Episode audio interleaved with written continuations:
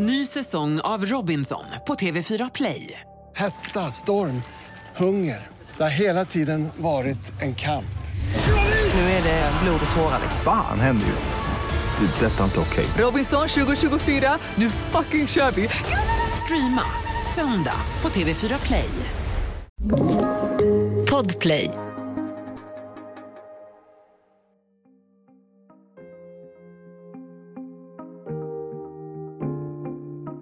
När 400 ungdomar går på fest i Göteborg den 29 oktober 1998 slutar det i den värsta svenska brandkatastrofen i modern tid. 20-tal personer har burits ut döda och så många som 50 offer kan ha krävts. En brand som dessutom är anlagd. Än i denna dag så är det svårt att ta in vad man möttes av. Alltså det var ju bara en ruskig katastrof som hade, som hade härjat igenom där med den här elden. Men vem är det som tänt på och varför? I 18 månader kommer polisen Leif Rundberg och hans kollegor att förhöra 1500 personer för att få svar på de frågorna. Det är ju väldigt svårt att, att lägga känslor åt sidan när det blir en sån här jätteomfattande katastrof. Men när man har ett uppdrag att, att göra, på något sätt så är nog människan konstruerad så att då, då fokuserar man på det. Du lyssnar på Jag var där sommarspecial med mig, Andreas Utterström och Lisa Wallström. Nytt avsnitt varje onsdag. Om du inte lyssnar i Podplay-appen. Där finns hela säsongen redan nu, helt gratis. I tre delar berättar vi om diskoteksbranden i Göteborg 1998. Det här är avsnitt två, Polisutredningen.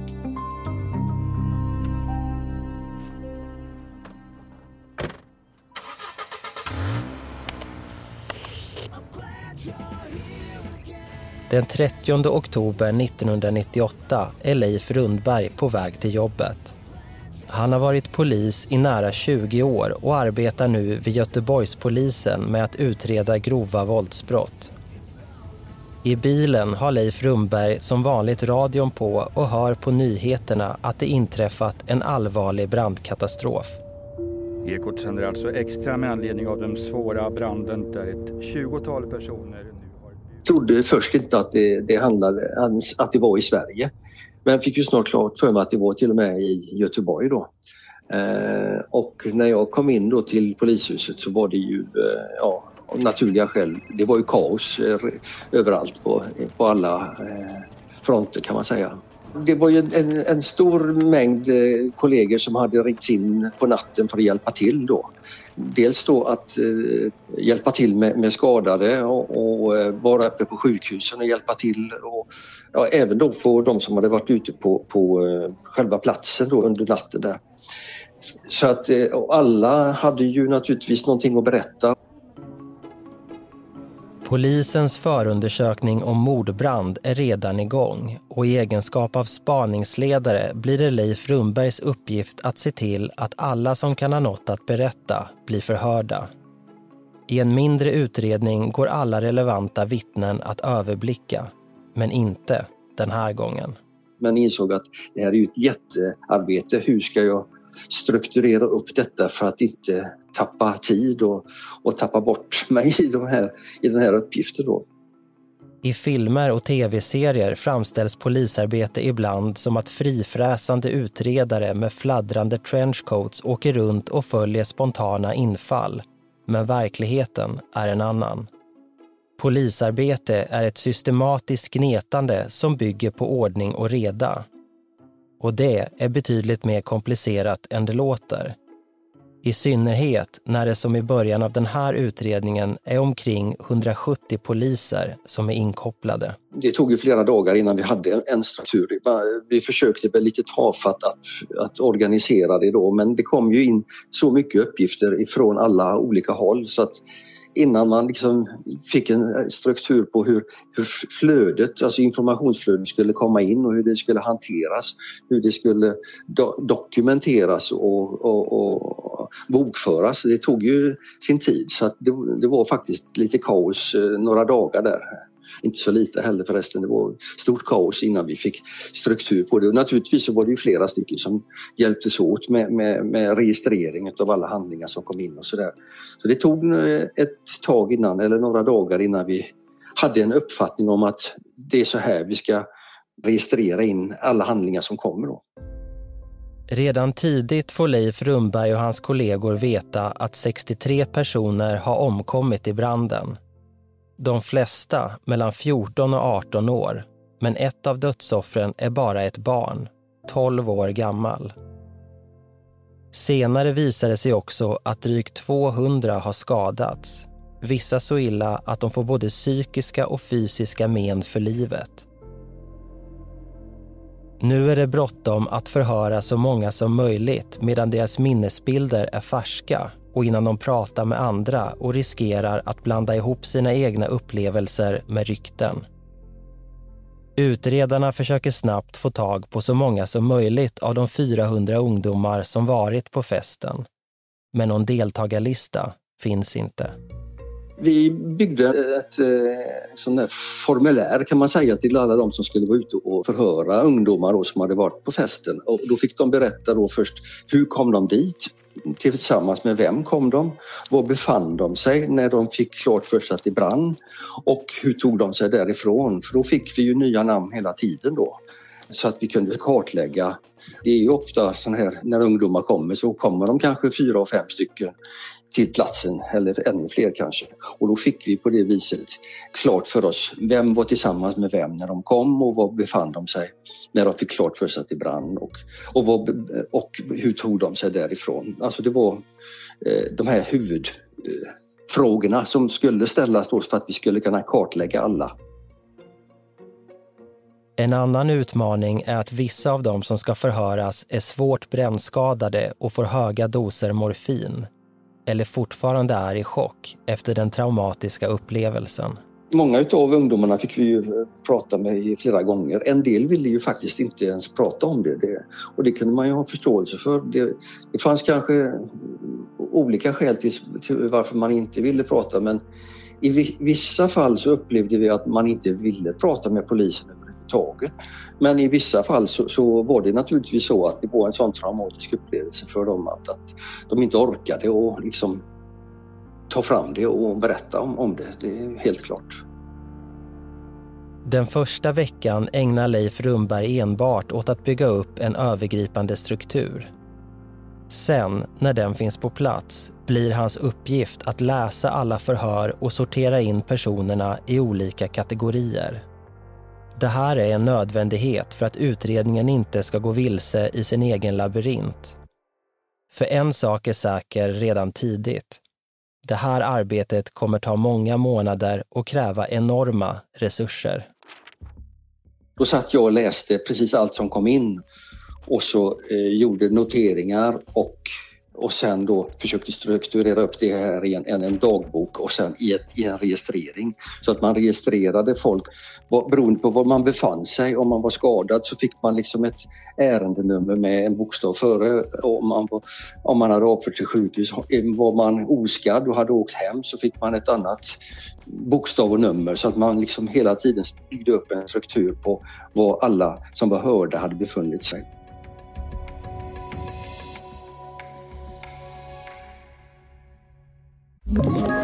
Ett poddtips från Podplay.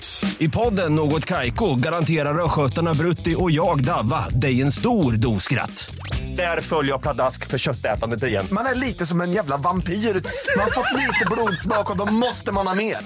Udda spaningar, fängslande anekdoter och en och annan arg rant. Jag måste ha mitt kaffe på morgonen för annars är jag ingen trevlig människa. Då är du ingen trevlig människa, punkt. Något Kaiko, hör du på Podplay. Därför är gardinerna. Efter några dagar när kriminalteknikerna är klara med sina undersökningar så åker Leif Rumberg till platsen för branden. Den gamla industrilokalen vid Backaplan på Hissingen i Göteborg. Det är ju, eh, alltså det går egentligen fortfarande, i denna, än i denna dag, så är det svårt att ta in vad man möttes av. Man såg att det hade varit en ruskig katastrof som hade, som hade härjat igenom där med den här elden och eh, de rummen där då, det fanns ju då avlidna som, som, personer som hade tagit sig in i olika rum där för att försöka skydd. Alltså det, var, det gick inte att föreställa sig riktigt hur mycket lidande som det hade funnits där. Även om Leif Rumberg är en rutinerad polis som har sett det mesta i sin karriär så är diskoteksbranden med sina 63 unga dödsoffer och drygt 200 skadade något som han aldrig ens varit i närheten av tidigare. Det är ju väldigt svårt att, att lägga känslor åt sidan när det blir en sån här jätteomfattande katastrof. Men på något sätt så, då, när man har ett uppdrag att, att göra och eh, försöka fullfölja så på något sätt så är nog människan konstruerad så att då, då fokuserar man på det. Eh, det är klart att alltså, man led med, med alla dessa offer och anhöriga och så vidare och de som var skadade. För Leif Rumberg och hans kollegor är det arbete i princip dygnet runt det ska fullföljas. Vi ska ta reda på vad det är som har hänt. Det var, det, det var liksom det, det mantrat under hela tiden egentligen. Även om det många gånger eh, var tungt för, för tiden räckte ju inte till riktigt heller. Man satt ju hemma på kvällarna och läste förhör som kom in för att kunna komma med en ny sammanställning på morgonen efter. Hur ska vi gå vidare? Så det var ju liksom, det gick ju i ett dygnet runt egentligen. Man, man levde ju med, den här, med det här ärendet. Leif Rumberg läser och sorterar. Förhör efter förhör hålls samtidigt som kriminalteknikerna försöker ta reda på hur och vart branden har uppkommit. Veckor och månader går, vilket skapar frustration. Både anhöriga och journalister undrar varför polisen inte gripit några misstänkta trots alla resurser som läggs ner inte, vi kunde ju inte tala om för dem hur vi arbetade eller hur vi fortskred. För det, det var ju förundersökningssekretess så det gick ju liksom inte att berätta att så här gör vi och så här har vi tänkt att göra för att det var vi ju tvungna att behålla för oss själva. En uppgift som får stor spridning i medierna är att det är rasister som ligger bakom branden eftersom många av ungdomarna på festen hade invandrarbakgrund då blir det nästan en sanning. Va? Så att, då var det ju väldigt viktigt att vi gick ut till eh, anhöriga och, och anhörigföreningar eh, som, som hade bildats och, och berätta att så här ligger det till. Vi har inga uppgifter på att det här är en, ett rasistiskt dåd ännu. Vi vet ingenting om det ännu. Utan vi går systematiskt tillväga och försöker liksom, jobba från grunden, försöka att inte tappa någonting mellan stolarna och så går vi sakta fram det var ju väldigt många olika nationaliteter också bland de anhöriga eller bland offren och anhöriga. Där. Och då fick vi ju faktiskt väldigt bra hjälp av våra kollegor som eh, var ute i polis, de olika polisområdena som hade kontakt med olika eh, föreningar och var, som var ute och, för, och berättade och förklarade vad, vad, vad polisens roll är och, och att vi, vi gör vårt yttersta. Men det är inte bara anhöriga som känner sig frustrerade när veckor och månader passerar. Detsamma gäller polisen Leif Rundberg. Man blir ju otålig och, och tänker, många gånger minns jag ju att jag, nu, är vi, nu har vi någonting att dra i här. Och så visade det sig att det var återigen något slags blindspår då. Så att eh, visst, det var eh, många gånger som man tänkte att nu, nu så, så, så har vi någonting att ta i. Eh, och så fick man backa hem igen. Motstridiga uppgifter från de som förhörs försvårar utredningen. Och det handlar inte bara om att deras minnesbilder skiljer sig åt. Det var ju dessutom det som försvårade, det var ju det att det fanns ungdomar som påstod att de hade varit på plats vilket de inte hade varit. Sen hade vi haft ett bråk inne i lokalen eh, eh, tidigare under kvällen som vi fokuserade på väldigt mycket också. Och det var så många spår att ta tag i. Och då gällde det att köra varje spår i botten och, och, och liksom inte tro på det ena eller det andra utan verkligen vara säkra på att nu kör vi det här spåret i botten och sen lägger vi det åt sidan och så tar vi nästa. Och hur kom det sig att det fanns ungdomar som sa att de hade varit där fast de inte hade varit där? Ja, det verkade ju så som att de ville bara vara lite att de hade varit med i händelsernas centrum, att de ville vara viktigare, bli viktigare än vad de var. Det, mer, mer än så var det nog inte egentligen. Men, men det ställde ju till då en, en massa extra arbete. En annan utmaning är att slå fast hur branden har startat. Utgångspunkten är redan från början att den är anlagd. Men för att belägga det får utredarna hjälp av brandexperter från Sveriges provnings och forskningsinstitut, det som idag heter Sveriges tekniska forskningsinstitut. Man byggde upp en, en, en modell i, i skala och gjorde proveldningar i den här modellen då för att se hur rökgaser, eh, brand har spridit sig i lokalen. Om det är rimligt att det överhuvudtaget skulle kunna vara ett elfel till exempel som skulle ha orsakat det här.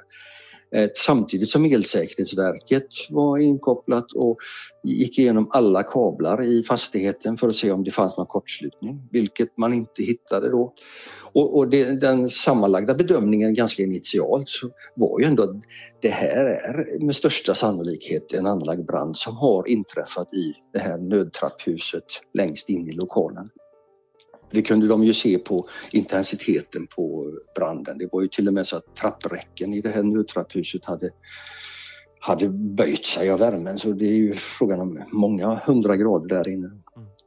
För en utomstående låter det väldigt svårt att utreda just, just bränder. Ja visst, det är ju oerhört svårt eftersom de flesta bevis brinner upp. Så är det ju. Och eh, för att få veta hur intensiv kunde den här branden vara? Och vad, berodde, vad var det som hade brunnit och, och satt fart på det här? Så då visade det sig att, att arrangörerna till, till den här festen hade ju burit ut en mängd eh, stolar i nödtrapphuset för att få bättre plats i själva lokalen. Men man visste ju inte hur många. Så att eh, när eh, vi fick klart för oss att ja, men det var den här typen av stolar så, så låg alltså teknikerna och tog trappsteg för trappsteg, räknade varje skruv, säkrade varje skruv som de kunde hitta och så eh, visste man hur många skruvar som satt i varje stol och på så vis kunde man beräkna att ja, det var om det nu var 40 eller 50 stolar som hade funnits där då. Att bara det är ju ett enormt arbete att gå igenom alla, allt bränt material som, som fanns där såklart. Ett vanligt problem i stora utredningar är att poliser läcker uppgifter till journalister. Något som i värsta fall kan skada arbetet. Men den här gången sipprar ingenting ut. Nej, det, faktiskt. Vi höll väldigt tätt och lyckades. Alla som jobbar i den här gruppen, vi, vi, vi pratar inte med några andra kollegor om vad vi hur vi låg till. Vi höll alltihopa för oss själva. Vi hade ett litet ben i, i, i en sån här korridorsben i polishuset där vi höll till och det kom inte ut någonting. Jag, jag har hört rykte, minns jag, om att man till och med hade någon slags krismöte på några, vissa tidningsredaktioner för att det inte kom ut någonting ur utredningen och det är ju ett bra betyg. När utredningen har pågått i några månader så minskar antalet poliser som jobbar med den från 170 till ungefär ett 50-tal. Två åklagare flyttar också in i polishuset för att underlätta samarbetet och göra det enklare att bolla saker. Och en sak som diskuteras är om en belöning till den som kommer med avgörande tips skulle kunna vara till hjälp det här är något som det råder delade meningar om och polisen Leif Rumberg tillhör de som är tveksamma. Till att börja med så kände jag ju det här att, att ja, det kan ju få den effekten att folk hittar på nya historier här nu då. Men efter att vi hade diskuterat det i gruppen så var vi ändå positiva till att det, det här kan ju ändå hjälpa till att, att få fart på det här. En belöning på max 3 miljoner kronor utfästs till slut till den som kan lämna uppgifter som leder till att polisen klarar upp fallet. Och det här får stor betydelse, för nu hör en ung man av sig till polisen och vill berätta vad han vet. Den unga mannens uppgifter visar sig vara högintressanta eftersom de handlar om något som polisen tidigare har tittat närmare på i flera omgångar. Ett bråk inne i festlokalen som skett innan branden startade och som flera unga killar har varit involverade i. Det handlar dessutom om personer som inte direkt är kända för sin skötsamma natur. Så polisen hämtar in de tre killarna till förhör och senare också en fjärde. De är mellan 17 och 19 år gamla. alltså, naturligtvis är det, tar man hänsyn till deras ålder men de här, man ska ju ändå ha klart för sig att de här tre personerna de var ju ganska så ja, rutinerade ändå eh, redan innan. De hade ju varit med förr. De var ju liksom inte förstagångsförbrytare precis. En av dem sa till exempel ingen kommentar till varenda fråga han fick redan på den tiden. Alltså. Ett poddtips från Podplay. I fallen jag aldrig glömmer djupdyker Hasse Aro i arbetet bakom några av Sveriges mest uppseendeväckande brottsutredningar. Går vi in med hemlig telefonavlyssning och, och då upplever vi att vi får en total förändring av hans beteende. Vad är det som händer nu? Vem är det som läcker? Och så säger han att jag är kriminell, jag har varit kriminell i hela mitt liv men att mörda ett barn, där går min gräns. Nya säsongen av Fallen jag aldrig glömmer på Podplay. Att hålla förhör är en egen konstform som kräver förberedelser och noggrannhet. Det är ofta tidsödande och ett evigt ältande av samma frågor. Exakt var befann du dig? Hur länge var du där?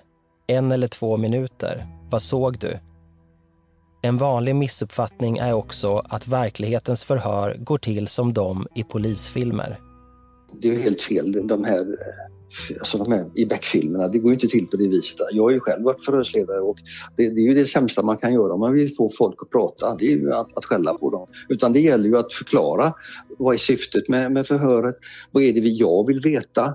Och att inte när de väl berättar inte avbryta dem utan låta dem prata och, och säga hur de ser på det här. Alltså det, det gäller ju att också vara väldigt inlyssnande och inte stå och hänga över någon som man ska höra utan man får ju känna av hela tiden och hur, hur, eh, hur man ska kunna gå vidare och, och, och sen komma med kompletterande frågor om man nu tycker att man inte har fått svar på den frågan som man har ställt. Då. Men kan det vara effektivt att vädja till den misstänktes samvete? Alltså i det här fallet, tänk på de anhöriga, tänk på lidandet. Det kommer kännas bättre för dig om du bara berättar vad som hände. Då slipper du gå och bära det här. Alltså den typen av ska vi kalla det för påtryckningar, kan det vara effektivt? Ja, det kan det ju vara, men och framförallt då som i det här fallet när det gäller den som betraktas som ledaren. Han, han sa ju vid flera tillfällen innan han hade erkänt sin del så sa han ju att ja, man ska stå för vad man har gjort. Och det vet jag, det tog ju den här förhörsledaren fasta på och, och använde sen i de fortsatta förhören. Du har själv sagt att man ska stå, stå för det man har gjort och vi begär inte att du ska berätta om några andra men att du får berätta då om, om det du har gjort. Nu börjar bilden av vad som egentligen hände på Backaplan i Göteborg den 29 oktober 1998 att klarna. Precis som Leif Rumberg och hans kollegor tidigt var inne på i utredningen är upprinnelsen ett bråk inne i lokalen. Fyra killar har blivit arga för att de inte fått komma in gratis. De har sen hamnat i bråk, blivit utslängda och bestämt sig för att hämnas genom att anlägga en brand. Men att den skulle få så fruktansvärda konsekvenser var aldrig meningen utan en konsekvens av flera olyckliga omständigheter. Våren år 2000 är förundersökningen klar efter ett och ett halvt års slit. Den är 3000 sidor. Omkring 1500 personer har förhörts och vissa flera gånger. Notan för utredningsarbetet landar på 30 miljoner kronor. Leif Rundberg tycker att han och kollegorna lyckats besvara de flesta frågor. Men det finns en sak som skaver. Vem av de fyra killarna är det egentligen som har tänt på? Där har inte polisen nått ända fram. Men eftersom alla var på plats och anses ha begått brottet tillsammans åtalas alla fyra för grov mordbrand. Och i maj år 2000 är det dags för rättegång. Den dittills största i svensk rättshistoria. Jag var med där och vi var där, i princip hela utredningsgruppen var med man byggde ju om eh, Svenska Mässan för att få plats. Man byggde ju en eh, jättestor rättssal med, jag tror det var plats för ett hundratal åhörare i själva rättssalen. Eh, och sen var det ett, ett eh, utrymme bredvid med eh, flera hundra platser där man kunde följa rättegången. Svenska rättegångar är ofta ganska känslokalla jämfört med den show som de amerikanska ibland bjuder på. Men inte den här gången. Naturligtvis är det ju känslosamt, även om jag hade läst i princip alla förhör redan innan. Så att eh, jag hade ju tagit till mig det här, alla de här fruktansvärda berättelserna redan innan. Men, men visst, när man hör det och man, man lyssnar på dem så är det klart att det är ju jätte eh, såklart. Det är det ju. De fyra unga männen som står åtalade fälls alla för grov mordbrand. Först i Göteborgs tingsrätt och senare i hovrätten för västra Sverige. Tre av dem döms till fängelse och en 19-åring döms till sluten ungdomsvård eftersom han bara är 17 år gammal när brottet begås. För polisen Leif Rumbergs del så innebär domarna att hans arbete med diskoteksbranden är avslutat.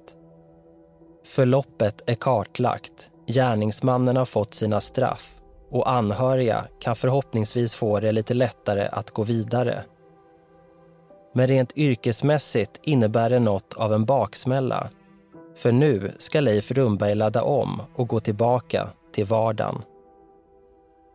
Alltså det var, det var ganska så, så eh, ja, jobbigt ska jag inte säga, men, men, när man har jobbat med en sån eh, utredning med så många offer och, och sett och förstått allt det här lidande som, som så många har drabbats av. Att sen då ladda om och börja jobba med det som så att säga betraktas som vardagsbrott i, i, på den roten som jag var. Det var ju i och för sig grova våldsbrott och annat på den roten. Men, men eh, det här var ju så pass stort så att visst, man tyckte, eller jag tyckte väl ändå att, att eh, det här var så stort så att det, det, ja, det tog tid att landa i det helt enkelt. Leif Rumberg fortsätter att jobba som polis fram till 2021. Då går han i pension efter 41 år i kåren. En sak som ofta kommer upp när han träffar gamla kollegor är diskoteksbranden 1998 trots att 25 år har passerat. Det är som att de poliser som jobbat med utredningen har svårt att släppa den.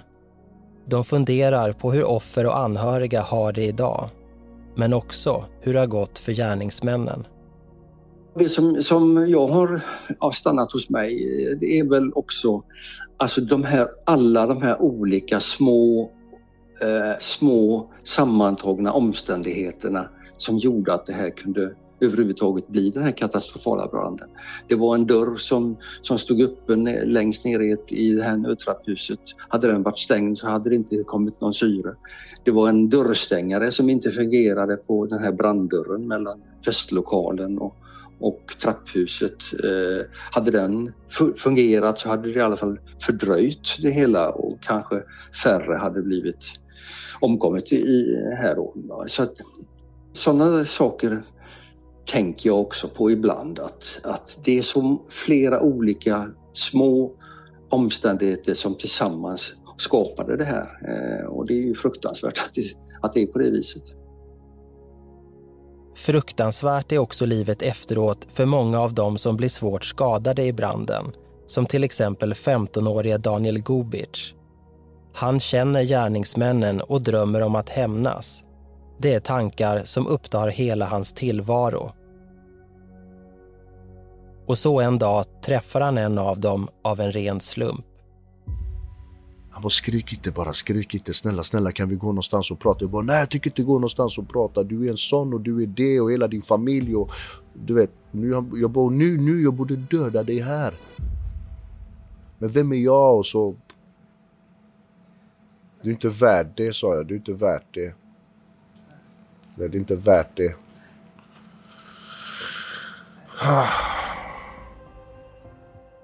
Du hör Daniel Gubics historia i nästa avsnitt. Del 3 av vår berättelse om diskoteksbranden i Göteborg 1998.